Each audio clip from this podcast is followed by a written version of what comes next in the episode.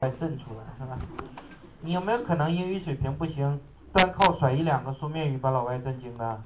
你要是想想这个道理，我们身边也有这样的老外，中文学的不地道，但是时不时冒出一个书面语，你也吓一跳。你是震惊他的英语水平高，还是震惊他学英语学学汉语学的这么变态啊？你 震惊什么？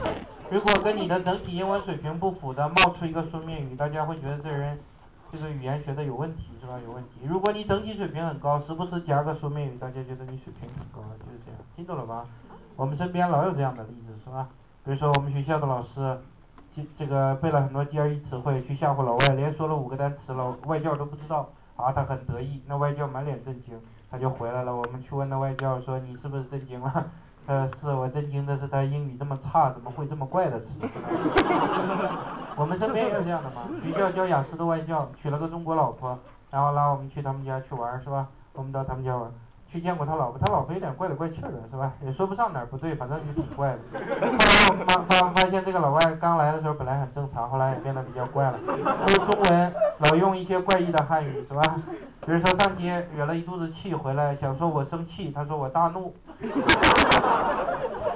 法有没有错？没有错。意思能不能听懂？也都能听懂。但是不要多别扭有多别扭啊？所以你倒是用了书面语，效果好吗？很糟糕了，是吧？完了，有时候想说什么，我们有一次说某某老教授很好色，我们在那说他也参与讨论，他说对对对，是一个阴谋。